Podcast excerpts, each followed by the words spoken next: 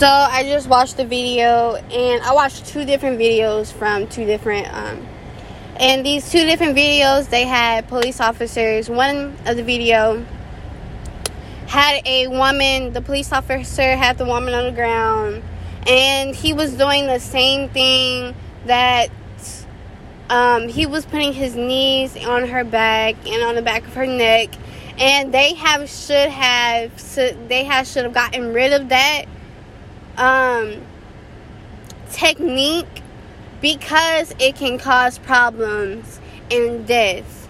But let's move on to the next thing that bothered me was the person that was recording that video. He told the person to back at least behind the cop car. Mind you guys, if you know your rights, cops can't do anything.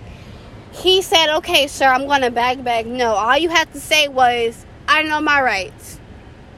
That's all you have to say is, I know my rights. So the next video I saw was a cop asking a African-American man, hey, can I pat you down? He had the choice to say no. When officers ask you, that means they have to ask you. If they're asking you, that means you have the choice to say yes or no. With that being said, he said yes, and then the officer ended up patting him down. And then dude had big wallets of cash, and then he started questioning his motives for having big money.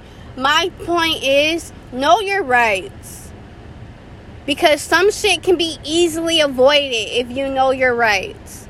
And if you can record you stating your rights,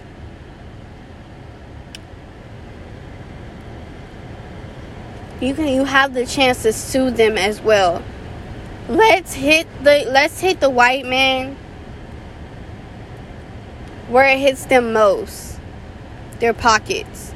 Start suing the shit out of these niggas, I swear. Alright y'all, that's it for today. Peace and love.